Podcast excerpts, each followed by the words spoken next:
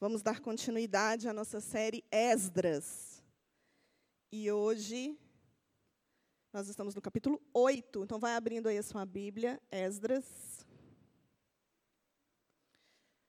No capítulo 8.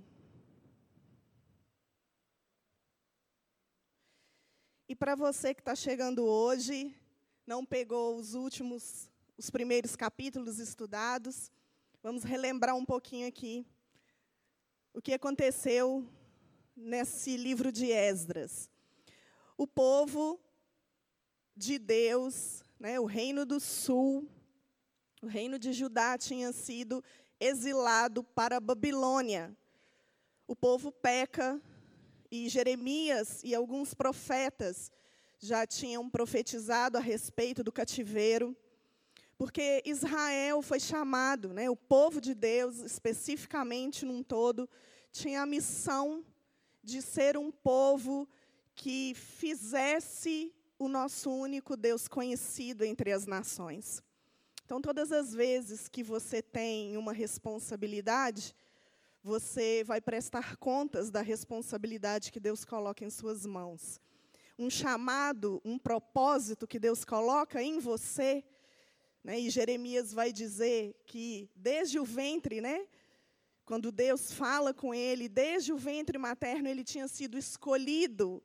Então, nós cremos nessa escolha divina é, desde a fundação do mundo, sobre cada um de nós especificamente.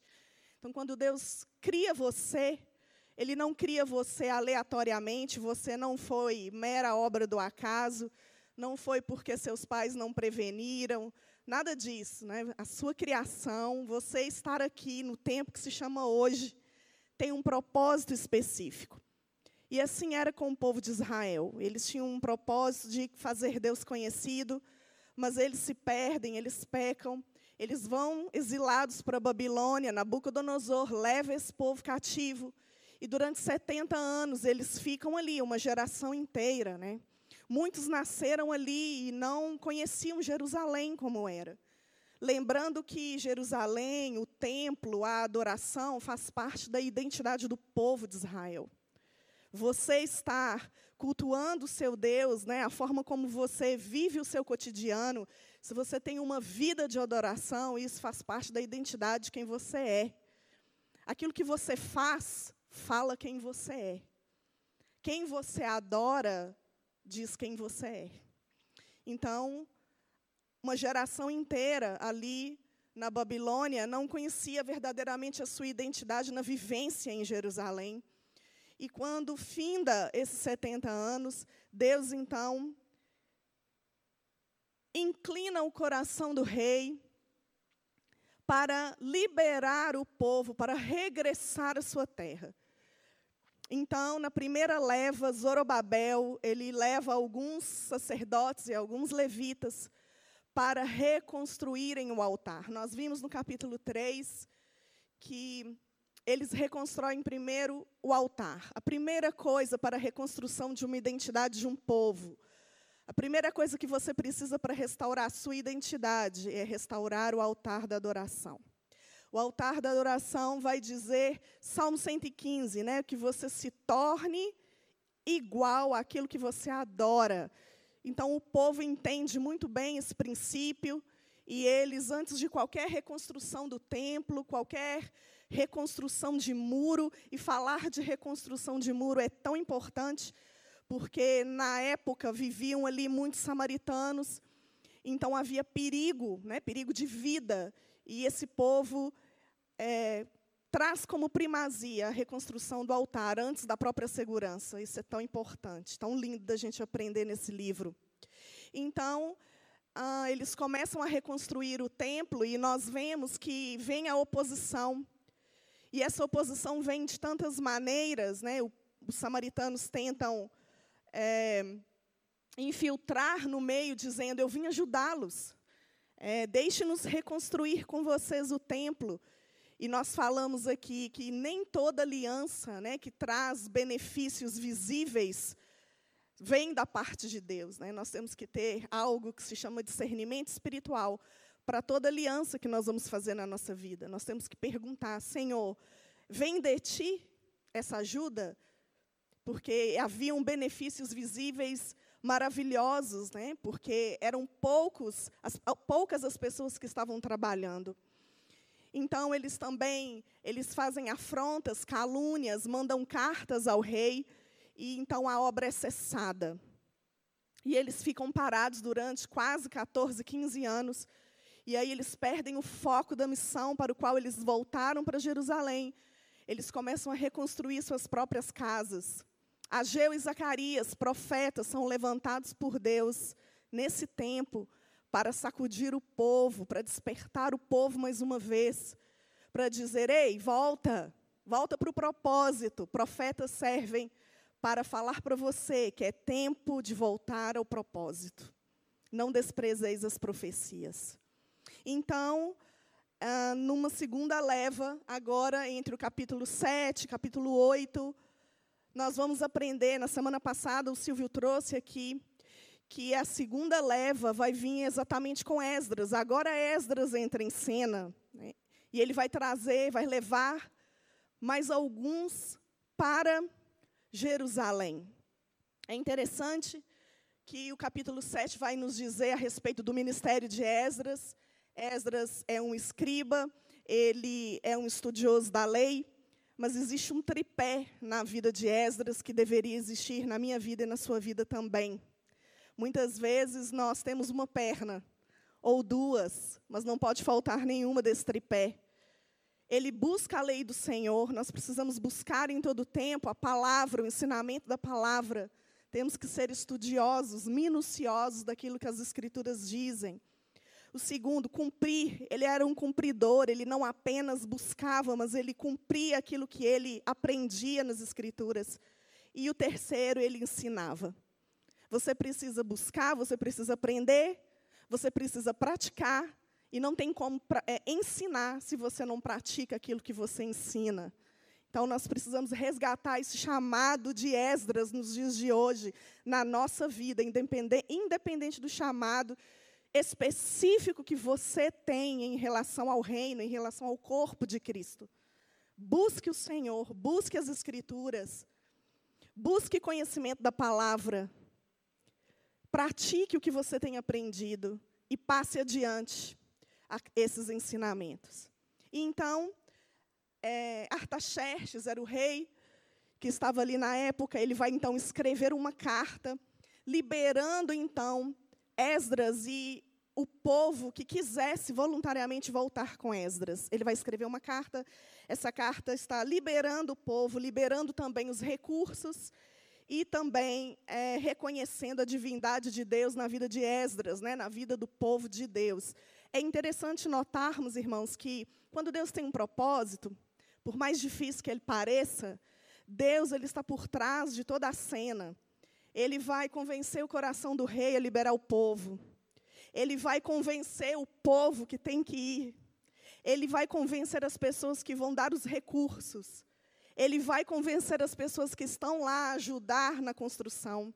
Ou seja, quando a obra é de Deus, Deus está por trás de cada detalhe minucioso da sua obra. E muitas vezes nós esquecemos disso, né? Nós nos preocupamos tanto, nós olhamos para o propósito, nós vemos o tamanho do desafio que está à nossa frente, e antes mesmo de começarmos, darmos o primeiro passo, a gente desiste porque a gente acha que é na força do nosso braço e achamos que a obra é nossa mas a obra é dele. Se a obra é dele, ele trará toda a providência necessária, em nome de Jesus. Então, chegamos ao capítulo 8. E hoje nós vamos ver como se faz o caminho de volta. O que é necessário para se fazer o regresso à identidade do povo de Deus. Nós vamos fazer isso em dez passos. Como se fosse fácil fazer em dez. Mas nós vamos tentar aqui trazer dez princípios importantes aqui no capítulo 8 a respeito dessa volta com Esdras. O primeiro deles, o regresso eram para famílias. 8, versículo 1. São estes os cabeças de famílias, com as suas genealogias, os que subiram comigo da Babilônia no reinado do rei Artaxerxes. Nós vamos ler até o versículo 14. Dos filhos de Finéias, Gerson. Dos filhos de Tamar, Daniel. Dos filhos de Davi, Atus. Dos filhos de Secanias. Dos filhos de Parós, Zacarias. E com ele foram registrados 150 homens. Dos filhos de Paate Moabe, Elioner, Elioneai, filho de Zeraías, e com ele duzentos homens. Dos filhos de Secanias, o filho de Jaaziel, e com ele trezentos homens. Dos filhos de Adim, Ebed, filho de Jonatas, e com ele cinquenta homens. Dos filhos de Elão, Jesaías, filho de Atalias, e com ele setenta homens. Dos filhos de Cefatias, Zebadias, filho de Micael, e com ele oitenta homens. Dos filhos de Joabe, Obadias, filhos de Jeiel, e com ele duzentos e dezoito homens. Dos filhos de, Be, de Bani, Selomite, filho de Josifias, e com ele cento e sessenta homens. Dos filhos de Bebai, Zacarias, o filho de Bebai, e com ele vinte e oito homens dos filhos de Azigade, Joanã, o filho de Acatã, e com ele cento e dez homens. Dos filhos de Adonicão, últimos a chegar, seus nomes eram estes: Elifelete, Jeiel e Semaías, e com eles sessenta homens. Dos filhos de Bigvai, Utai e Zabude, e com eles setenta homens. Várias indicações de nomes de filhos para os próximos pais, né, Bruno? Você que vai receber, tem ótimas indicações aí para você. Gente, quando a gente vai ler a Bíblia, né, e de uma forma é, expositiva, eu gosto muito de ler livros né, extensos. Eu não gosto de fazer devocional, vou abrir e vou ler só um trecho. Não, eu gosto de pegar o livro. Você tem que ler o livro. Para fazer como Esdras, você pega um livro e vai ler o livro. Leia de Gênesis a Apocalipse. Amém? E, e aí a gente dá umas puladinhas em genealogias, porque é meio chato ler esse negócio, né? Mas se está aqui, é porque a gente precisa aprender sobre isso também. O que, que Deus nos fala a respeito dessa lista?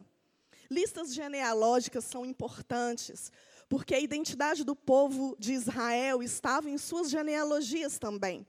Por quê?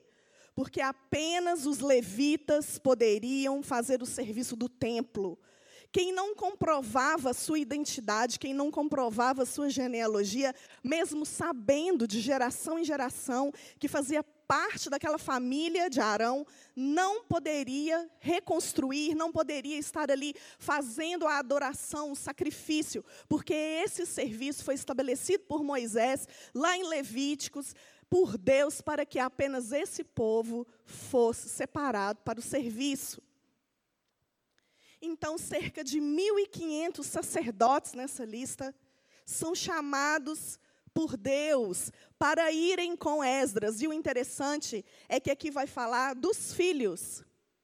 Porque existiu uma primeira genealogia no capítulo 2, e alguns nomes vão se repetir aqui, não porque a mesma pessoa está voltando, mas porque Deus está falando que é a genealogia daquela família. Ou seja, o que, que isso nos ensina nessa manhã?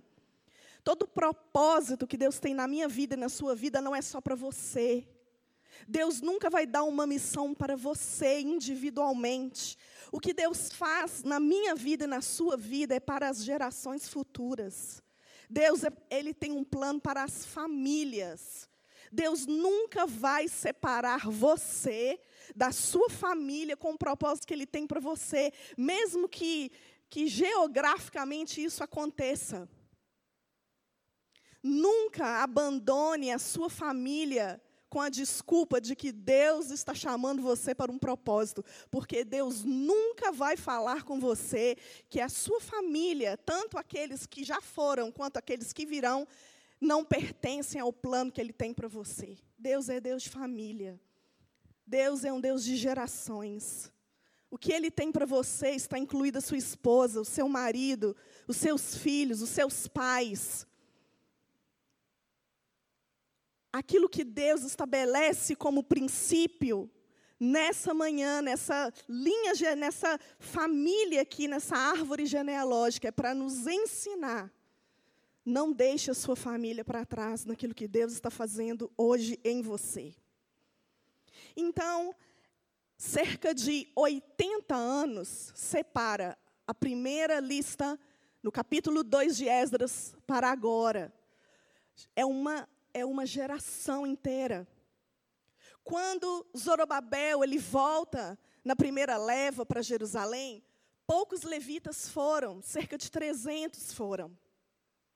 E 80 anos se passaram e eles estão ali agora reconstruindo novamente o templo. E nesse, nesse intervalo entre o capítulo 6 e 7, entra Esther, o livro de Esther, você pode estar lendo também na sua casa. Então, é, Esdras, ele é chamado por Deus, ele é convocado por Deus, ele é liberado por Artaxerxes, a então tomar essas outras famílias e regressarem de volta para Jerusalém para continuar a missão de Zorobabel, há 80 anos atrás.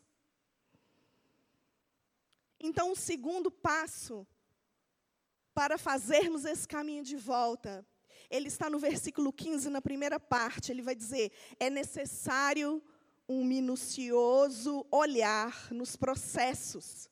Olha o que está escrito. Esdras 8, versículo 15. Ajuntei-os perto do rio, que corre para a Ava, onde ficamos acampados três dias. O que que Esdras faz? Ele ajunta o povo nesse lugar esse lugar, ele é provavelmente um lugar onde passava-se um canal, e era no duodécimo dia, então provavelmente eles já tinham viajado nove dias, desde que saíram da Babilônia. Então Esdras, ele faz esse percurso de nove dias, e ele para ali no rio, durante três dias, e ele vai fazer agora um minucioso olhar. Ele vai começar a ver se tudo que ele precisa para prosseguir nesse processo está ali nas mãos dele. E aí então vai entrar o terceiro passo. O líder, ou nós que somos chamados por Deus, precisamos chamar o povo à responsabilidade. Versículo 15b até o 20, vamos juntos. Passando em revista ao povo e aos sacerdotes, e não tendo achado nenhum dos filhos de Levi, Enviei Eliezer, Ariel, Semaías, Eunatã, Jaribe, Eunatã, Natã, Zacarias e Mesulão, os chefes, como também a Joiaribe e a Eunatã, que eram sábios. Enviei-os a Ido, chefe em Casifia, e lhes dei expressamente as palavras que deveriam dizer a Ido e aos servidores do templo, seus irmãos em Casifia, para nos trazerem ministros para a casa do nosso Deus trouxeram-nos, segundo a boa mão de Deus sobre nós, um homem sábio dos filhos de Mali, filho de Levi, filho de Israel, a saber, Serebias, com seus filhos e irmãos, dezoito. E a Asabias, e com ele Jesaías, dos filhos de Merari, com seus irmãos e os filhos deles, vinte. E dos servidores do templo, que Davi e os príncipes deram ao ministro dos levitas, duzentos e vinte todos eles mencionados nominalmente. O que que Esdras depara então com essa parada estratégica ali no rio Aava? Ele vai perceber que dentre aquelas pessoas que estavam ali juntando homens e mulheres, juntamente com os sacerdotes, deveriam ter aproximadamente 5 mil pessoas. E dentro dessas 5 mil pessoas não tinham nenhum filho de Levi. O que, que isso significa? Não adiantava prosseguir. Não, não adiantava o risco do caminho. Não adiantava sair de, da Babilônia e voltar para Jerusalém. Porque o povo sem adoração não é povo. O povo, ele precisava dos levitas para resgatar a sua identidade. Os levitas, pela segunda vez, estavam recebendo o chamado. Eles receberam um chamado lá atrás com Zorobabel. Eles receberam agora com Esdras. Onde estava esse povo, meus irmãos? Eu vou dizer para você onde eles estavam. Na sua comodidade. E isso me faz estremecer nessa manhã. Sabe onde esse povo estava? Tranquilos com a sua família, bem estabelecidos em Babilônia, num lugar e numa terra onde não era deles. Mas ali eles receberam terra, ali eles construíram, muitos tinham enriquecido, porque judeu tem um dom de riqueza, porque Deus estabeleceu em Abraão que eles fossem prósperos. Para que, que eles queriam largar ali posses, propriedade, coisas que eles tinham construído durante anos? Para que, que eles queriam largar os seus trabalhos bem-sucedidos? Por quê? Qual era o propósito de largar um salário interessante que talvez eles tinham ali naquele lugar para correr um risco de serem mortos no caminho? Para chegarem em Jerusalém e verem ruínas, porque o que tinha lá, irmãos, eram ruínas. Para verem lugar feio, lugar sujo, lugar onde não tinha beleza exterior ainda, lugar onde precisava de, de força do braço para pegar pedras pesadas e colocar no seu lugar, e às vezes o trabalho deles era tão confortável. Era só ficar na frente de um computador, no home office pós-pandemia. Para que suar debaixo de um sol quente? Para reconstruir uma identidade, um povo? Para que, que eles queriam identidade? Estava bom. Como exilado. E Esdras, quando se depara com a ausência desse povo, né, com a tribo de Levi, e mais uma vez eu quero abrir esse parêntese, nós estamos aqui colocando isso bem estabelecido. Levita não é só aquele que canta, né? Ah, chama os levitas, então vai chamar a igreja toda para subir, porque levita é todo aquele, hoje nós entendemos que é aquele que serve ao Senhor. Hoje o levita é aquele que entende seu chamado e é aquele que presta culto a Deus com a sua vida, com o seu estilo de vida, com o seu trabalho, com o dom que Deus estabeleceu sobre ele. Mas aqueles levitas eram filhos de Arão, eram filhos que eram estabelecidos por Deus para o serviço.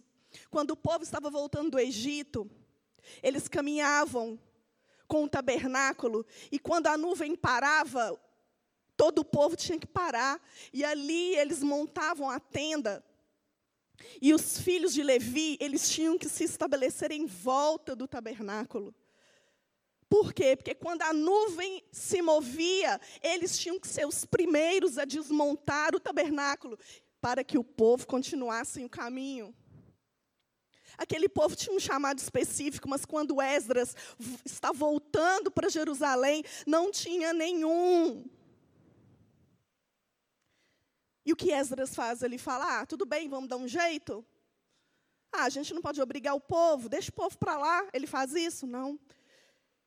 Ele escolhe alguns homens sábios, nós acabamos de ler, para voltar. E para fazer um chamado, uma convocação para aqueles que estão ouvindo que o propósito está à frente deles, mas o comodismo, o medo, a insegurança não permitem, não deixam que eles saiam do seu lugar de conforto para irem fazer a obra que Deus está fazendo hoje. E aí eu pergunto para nós essa manhã: quantas vezes você para o que você está fazendo para olhar para trás e ver quem está faltando nessa caminhada? Quantas vezes você já olhou para essas cadeiras aqui que ainda não estão ocupadas e pensou assim: Fulano ainda não voltou e ele poderia estar aqui presencialmente. Eu não vou no culto hoje sem passar na casa dele. Quantas vezes você olhou para o seu ministério, que talvez esteja bombando, e você vê alguns ficando para trás, dizendo para você assim: Eu não vou continuar, não, eu vou parar. E aí você fala assim: tchau e benção. Tem mais gente, você não quer ir? Não, tem mais gente que vai.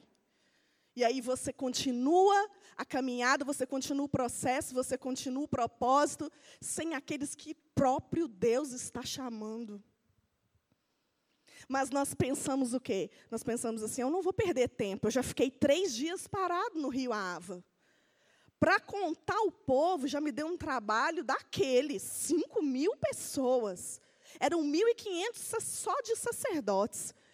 Agora eu vou ter que voltar e chamar gente que às vezes é aquela pessoa que já falou que não quer voltar? E Esdras, ele não tem pressa. Porque às vezes a gente acha que é a velocidade do processo é que conta se o propósito está sendo de sucesso ou não, né? Às vezes a gente vê alguém atingindo lá o objetivo, a gente fala, uau, Deus era com ele, que benção. Nossa, eu até hoje estou aqui nesse processo, estou aqui lutando, estou aqui e, e, nada muda, estou parado no Rio Ava, já tem não sei quantos dias, mas o irmão lá, ó, já está lá. E você olha para ele e acha, né? Porque o nosso achismo é que mata a gente, que é a nossa religiosidade. A gente acha que quem já chegou lá é o aprovado por Deus, é que passou por todo o processo sendo aprovado por Deus. Mas que às vezes, meu irmão, é quando você para no Rio Ave e fala: Eu não vou prosseguir enquanto Fulano não vir comigo. Eu não vou sair daqui sem o meu filho aqui comigo. Eu não vou continuar esse processo sem aquela pessoa que eu discipulei antes da pandemia estar aqui comigo. Mas a gente é tão egoísta, irmãos, e a gente acha que Deus tem propósito é só na vida da gente. E a gente continua, a gente deixa os irmãos para trás. Talvez você que me assiste aí na sua casa é esses irmãos, são esses irmãos que estão ouvindo o chamado pela segunda, pela terceira vez. E não estão aqui, o seu lugar é aqui. E nós, como igreja, estamos voltando, saindo do rio Ava e voltando até vocês, para que vocês estejam aqui conosco. Aqui é o seu lugar. A não ser que você seja grupo de risco, ainda. Nós não vamos aceitar nenhum irmão que estava conosco no processo se acomodar nesse tempo de pandemia. Amém, irmãos? Então, nesse tempo, ele fica parado algum tempo ali, volta, manda esses irmãos, né, mandam esses chefes de famílias a Ido. Ido, ele era chefe em Casifia, era um, um território ali em Babilônia, onde ficavam estabelecidos os levitas. Então, ele volta ali e convence alguns né, que nós citamos aqui nominalmente a voltarem com Esdras. Então, passo 4 que nós queremos dizer aqui é buscando dependência de Deus. Depois que Esdras ele percebe, né, ele visualiza tudo aquilo que ele precisa já está em suas mãos. Todo o povo que tinha que continuar a caminhada já estava com ele ele vai fazer o seguinte, versículo 21 a 23. Então apregoei ali um jejum junto ao rio Ava, para nos humilharmos perante o nosso Deus, para lhe pedirmos jornada feliz para nós, para nossos filhos e para tudo o que era nosso. O que que, que, que Esdras está fazendo antes de prosseguir ele está falando o seguinte: vamos fazer um jejum, vamos buscar a Deus. Para quê? Para ganhar bens? Não. Para nos humilharmos. O jejum, ele traz visivelmente no seu coração para você e para Deus que a humilhação faz parte da caminhada cristã. Sabe o que quer dizer um crente se humilhar? Um cristão se humilhar? É você dizer para Deus assim: tá bom, Deus, tudo que eu preciso está aqui. Eu já poderia começar agora o processo. Eu poderia retomar o caminho. Mas se o Senhor não for comigo, eu não vou. Se o Senhor não estiver nessa empreitada, eu não vou. Lembra de Moisés? Moisés disse: se o Senhor não for comigo, o Senhor pode me matar, porque Deus estava dizendo o que lá no monte? Eu vou matar esse povo infiel e eu vou fazer outra nação de você, e eu vou mandar o meu anjo. E aí Moisés diz: O quê? Se o Senhor não for, eu não vou, não. Eu não quero o anjo, eu quero o Senhor, eu quero a tua presença. Então Esdras, ele traz esse entendimento. Percebem que o reformador é aquele que vai reformando o povo mesmo durante o processo? Você não precisa chegar em Jerusalém para ensinar princípio. Você pode ensinar princípio hoje para aqueles que caminham com você. O jejum estabelecido aqui eram para se humilhar. Era para vestir pano de saco no coração. Era para dizer assim: se o Senhor não nos proteger, se o Senhor não nos levar embora, se o Senhor não estiver conosco, se esse propósito realmente não for do Senhor, nós não vamos ter êxito nele. E aí o versículo 22, ele vai trazer o seguinte: porque tive vergonha de pedir ao rei exército e cavaleiros para nos defenderem do inimigo no caminho. Porquanto já lhe havíamos dito, a boa mão do nosso Deus é sobre todos os que o buscam, para o bem deles, mas a sua força e a sua ira contra todos os que o abandonam. Nós, pois, jejuamos e pedimos isto ao nosso Deus, e ele nos atendeu. O que está acontecendo aqui? Esdras, ele tinha dito para o rei que ele não precisava de exército para acompanhá-lo. Porque ele disse para o rei Artaxerxes o seguinte: o nosso Deus é poderoso. Ele vai nos guiar e ele vai nos proteger no caminho. Irmãos, tinha muito talento, tinha muitas riquezas, tinha muito, muito conteúdo que pudesse ser roubado. E a chance né, de alguém ouvir falando: olha, os hebreus estão passando por aqui, o povo de Israel está passando por aqui com muitas riquezas, com muito despojo da Babilônia. A, a chance deles serem mortos era muito grande. Mas o que Esdras está dizendo para o rei? Ele diz: nós não precisamos de exército. O Senhor, a boa mão do Senhor. Então, é, durante todo o livro de Esdras, principalmente aqui no capítulo 8, nós vamos ver Esdras dizendo isso, né, que a boa mão do Senhor é que leva, é que traz bom êxito no propósito. Mas eu quero abrir um parênteses aqui. Mais para frente, nós vamos ver que no livro de Neemias, quando Neemias regressa, ele solicita o exército. E isso não é pecado. O que, que eu quero trazer aqui para nós? Nós precisamos ter discernimento como Deus quer que façamos as coisas. Porque o discernimento para Esdras era que não chamasse o exército. Deus queria mostrar, dar testemunho de que ele tinha mão poderosa. Ele queria que o povo, aquele povo ali que estava voltando, uma nova geração, tivesse essa experiência de ver com, próprios, com os próprios olhos que eles estavam sendo guardados e guiados pelo próprio Deus. Mas com Neemias é diferente, Neemias solicita o exército. Cada circun, circunstância, por mais parecida que ela seja, Deus nunca vai agir da mesma maneira, porque Deus não está dentro de uma caixinha. Muitas vezes nós oramos, né, as nossas orações elas são condicionadas ao que Deus tem que fazer. Nós oramos assim, Senhor, o Senhor livrou Esdras, então nós não vamos pedir exército. Porque, como o Senhor livrou Esdras, o Senhor vai nos livrar também. E Deus está falando assim: solicite o exército. Eu quero usar o exército.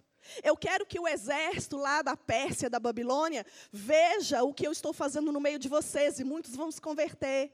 Mas você está tão religioso, porque Deus já fez de uma forma lá atrás, sem exército. Aí você diz: o que? Não, Deus, eu estou entendendo, eu tenho confiança, a fé é pela fé. É pela fé, nós vamos sem exército. Aí morre no meio do caminho, aí gente é ferida no meio do caminho, aí você é roubado no meio do caminho. Aí o que, que você faz? Desiste do propósito. Porque, gente, mas Deus mandou. Não, Deus não mandou, não. É porque a gente é preguiçoso de buscar o que Deus está falando para mim agora.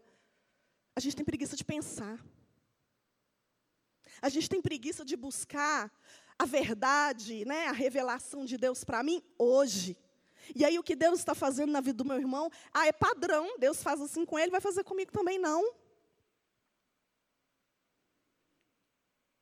E orar a Deus e buscar a Deus como tem que ser feito, é o entendimento dessa humilhação aqui. Por isso eles estavam jejuando e estavam dizendo assim: como o Senhor quer que eu faça? como é para agir nesse propósito que o Senhor me deu? É porque a gente esquece também que o propósito, né, a obra não é nossa. A obra é dele, então você tem que perguntar para ele. Tem uma pessoa que eu não sei quem é que já disse essa frase uma vez. Disse assim: se o Espírito Santo sair das igrejas hoje, a maioria das atividades continuam do mesmo jeito. Vocês já ouviram isso? As atividades continuam, a, a agenda continua, sem o Espírito Santo. Por quê? Porque a gente já entrou no ativismo né, tão grande que a gente não para para dizer: Espírito Santo, a obra é tua, Senhor, o que, que é para fazer? Quem é para chamar? Quem é para quem que é para fazer o negócio aqui?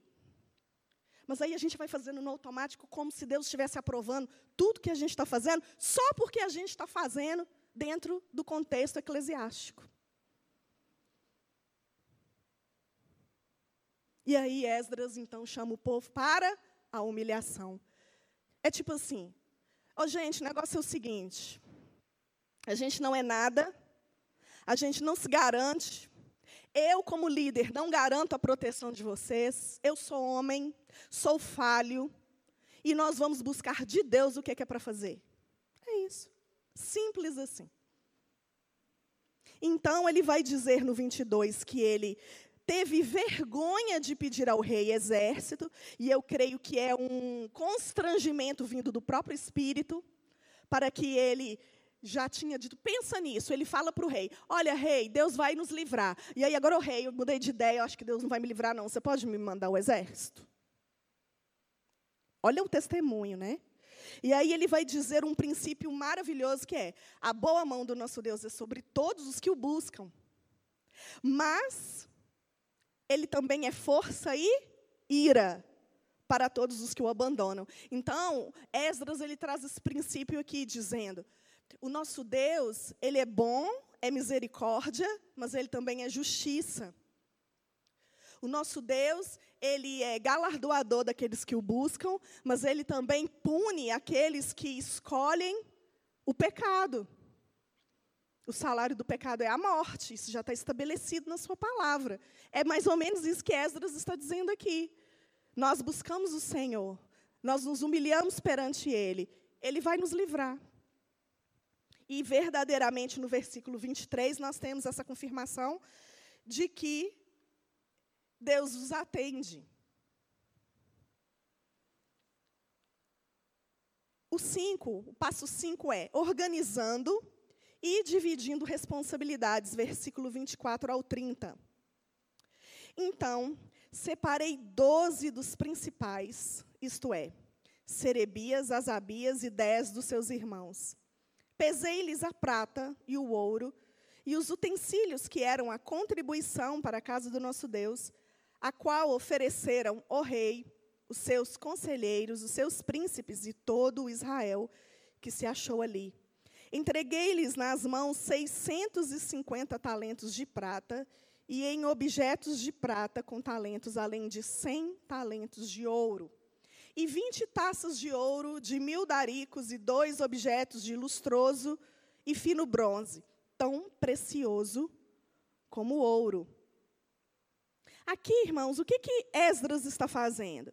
Ele pega, então, alguns homens, né, dos, doze dos principais, ele cita aqui o nome de alguns, e ele vai, então, dar a cada um deles uma quantidade das riquezas que eles estavam levando para o templo.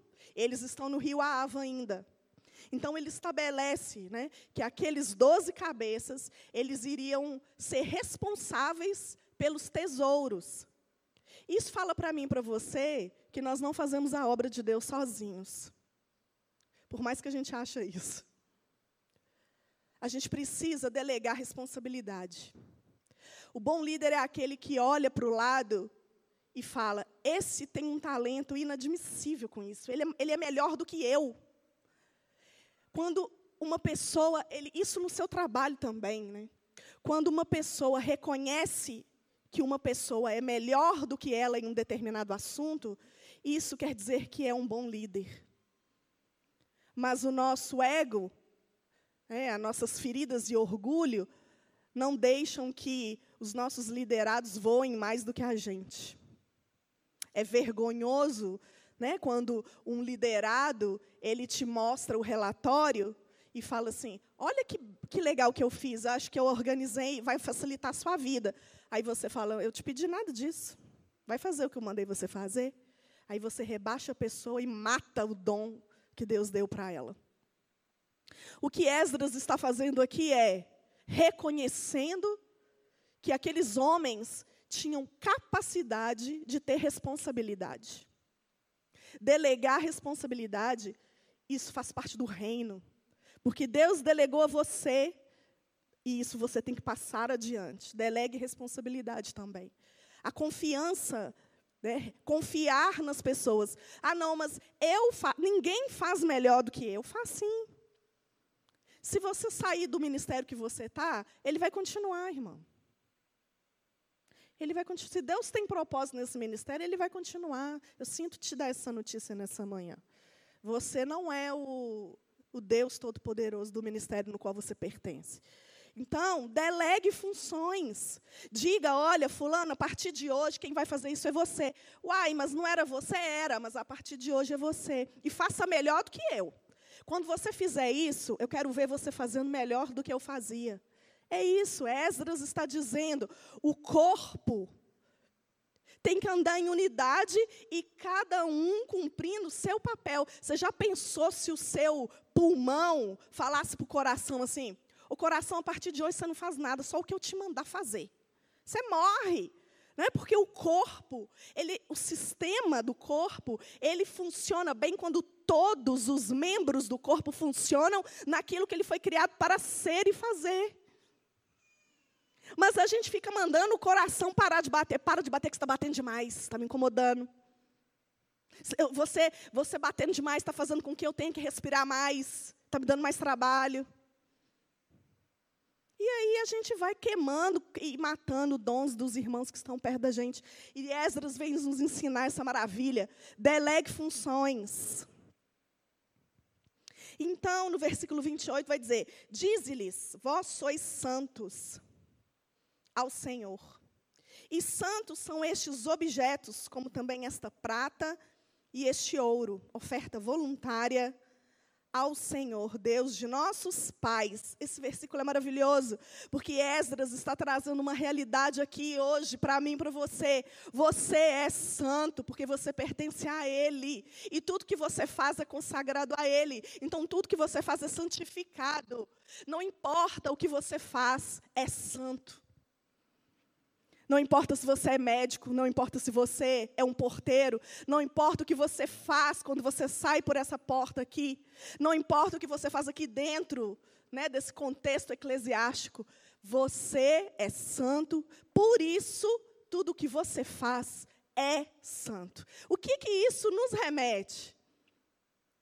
Meu Deus, se eu sou santa, e se o que, essa responsabilidade que me chegou à mão é santo, eu não posso fazer de outra forma se não for com excelência. Não tem como eu receber um, um, algo que me foi pedido e eu fazer mais ou menos de qualquer jeito, porque as minhas motivações estão distorcidas por causa do pecado. Não, eu vou olhar e vou dizer: peraí, eu sou santa. Lá em 1 Pedro vai dizer: nação santa, raça eleita, sacerdócio real, é isso que nós somos. Então, se eu sou isso e veio algo para eu fazer, lá com o meu chefe, que também ele é ainda um não cristão, eu vou fazer da melhor forma possível, por quê? Porque é natural para o santo fazer coisas excelentes. Então não tem necessidade de um líder ficar falando assim para você, Bruno, pelo amor de Deus, você não está fazendo do jeito que era para fazer. Fulano, não, não foi, não, gente, aqui ó, não tá, não tem necessidade. Por quê? Porque quando você sabe quem você é em Cristo, você faz com excelência aquilo que chega nas suas mãos para fazer. Porque você faz para Deus, você não faz para homens. Não importa se é na sua casa, lavando uma vasilha, trocando uma fralda, ou se você está lá com um grande executivo. Tudo o que você faz, você faz para Deus e com excelência, porque você é santo. Nós precisamos voltar a esse entendimento que Esdras está trazendo para o povo. Esdras está desconstruindo uma mentalidade. Antes de sair do rio Ava, ele está dizendo: dependência de Deus e fazer com excelência, porque pertencemos a Ele. E o versículo 29, vigiai-o e guardai-os até que peseis na presença dos principais sacerdotes e dos levitas e dos cabeças das famílias de Israel em Jerusalém, nas câmaras da casa do Senhor. Então receberam os sacerdotes e os levitas o peso da prata, do ouro e dos objetos para trazerem a Jerusalém, à casa do nosso Deus.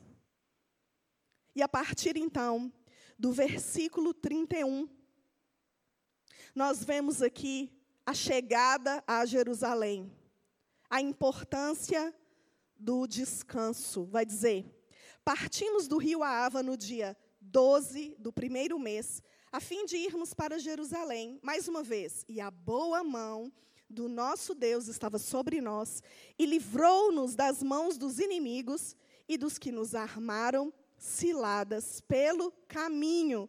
Olha que interessante, vou fechar um, abrir um parênteses aqui. Esdras está dizendo que a boa mão de Deus estava sobre eles, mas houve livramento de inimigo e daqueles que armaram ciladas pelo caminho. Então, isso nos mostra que o caminho não foi fácil, que eles tiveram grandes desafios no caminho. E aí, às vezes, a gente se fala, a gente se pergunta assim: mas isso não é obra de Deus? Isso não é coisa de Deus? Não foi Deus que mandou? Então, por que está tão difícil?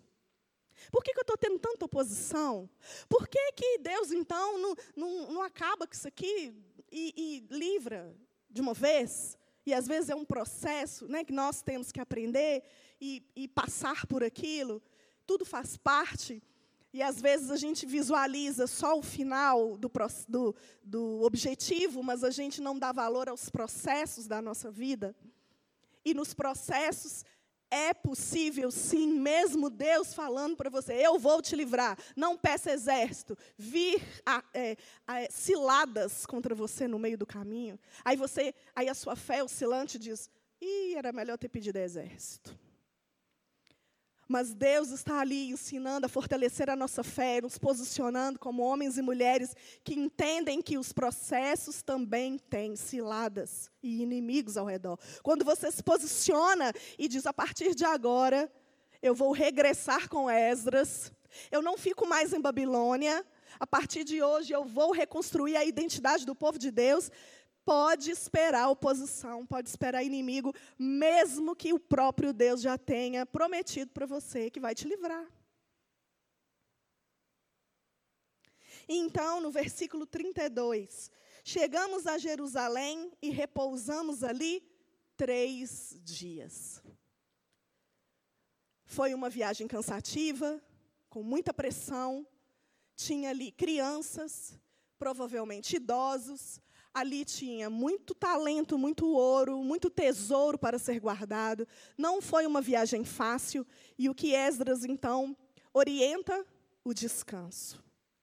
Nós precisamos aprender a descansar.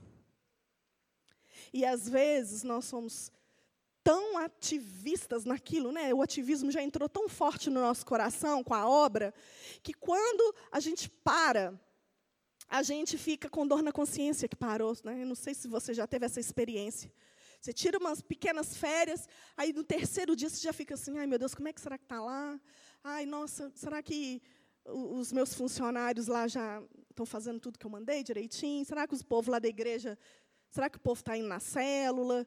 Será que. Aí a gente sofre, né? Porque a gente não consegue descansar. Descansar é simplesmente entregar para Deus. É você pegar tudo que você fez até então, aí você coloca no altar e diz assim: Senhor, até agora está aqui o que eu fiz. O Senhor descansou no sétimo dia para nos ensinar que o descanso também é adoração, contemplação. Você sabia que o descanso é para você olhar para trás e dizer assim: Uau, eu tenho feito um bom trabalho. Olha o que Deus tem feito na minha vida, na vida dos meus irmãos, na comunidade. Isso é adoração. Quando você para para contemplar, você está dizendo como Deus é bom, né? Deus é bom de, olha, olha o que, que nós passamos durante o caminho, quantos livramentos nós tivemos. Nós chegamos aqui sem sem nenhuma pessoa ter se perdido. Nós chegamos até aqui com todo o tesouro guardado. Nossa, como Deus é maravilhoso. Descanso é adoração. Nós precisamos aprender a descansar durante o processo. Versículo 33. No quarto dia, pesamos na casa do nosso Deus a prata, o ouro, os objetos e entregamos a Meremote, filho do sacerdote Urias. Com ele estavam Eleazar, filho de Finéias, e com eles Josabade, filho de Jesua, e Noadias, filho de Beniu, Benui, levitas. Tudo foi contado e pesado, e o peso total imediatamente registrado. Esse passo é muito importante você vai prestar contas de tudo aquilo que foi colocado nas suas mãos para fazer. Você é santo, o que você faz é santo, tem que ter excelência no que você faz, mas você vai prestar contas de tudo aquilo que Deus tem colocado nas suas mãos para fazer. 35. Os exilados que vieram do cativeiro ofereceram holocaustos ao Deus de Israel. Doze novilhos por todo Israel 96 carneiros, 77 cordeiros e, como oferta pelo pecado, 12 bodes. Tudo em holocausto ao Senhor. Esse passo é importante, porque os exilados que vieram do cativeiro, eles chegaram em Jerusalém. A primeira coisa que eles fizeram foi prestar contas de tudo aquilo que eles tinham em mãos organizadamente, com ordem e decência, eles colocaram no templo e depois eles levaram então ao templo, não, aos aqueles que eram responsáveis, né, por guardar aquele tesouro e depois eles prestaram culto. Os levitas estavam ali para que os sacrifícios, os holocaustos fossem feitos. E nós vemos aqui dois tipos de holocaustos.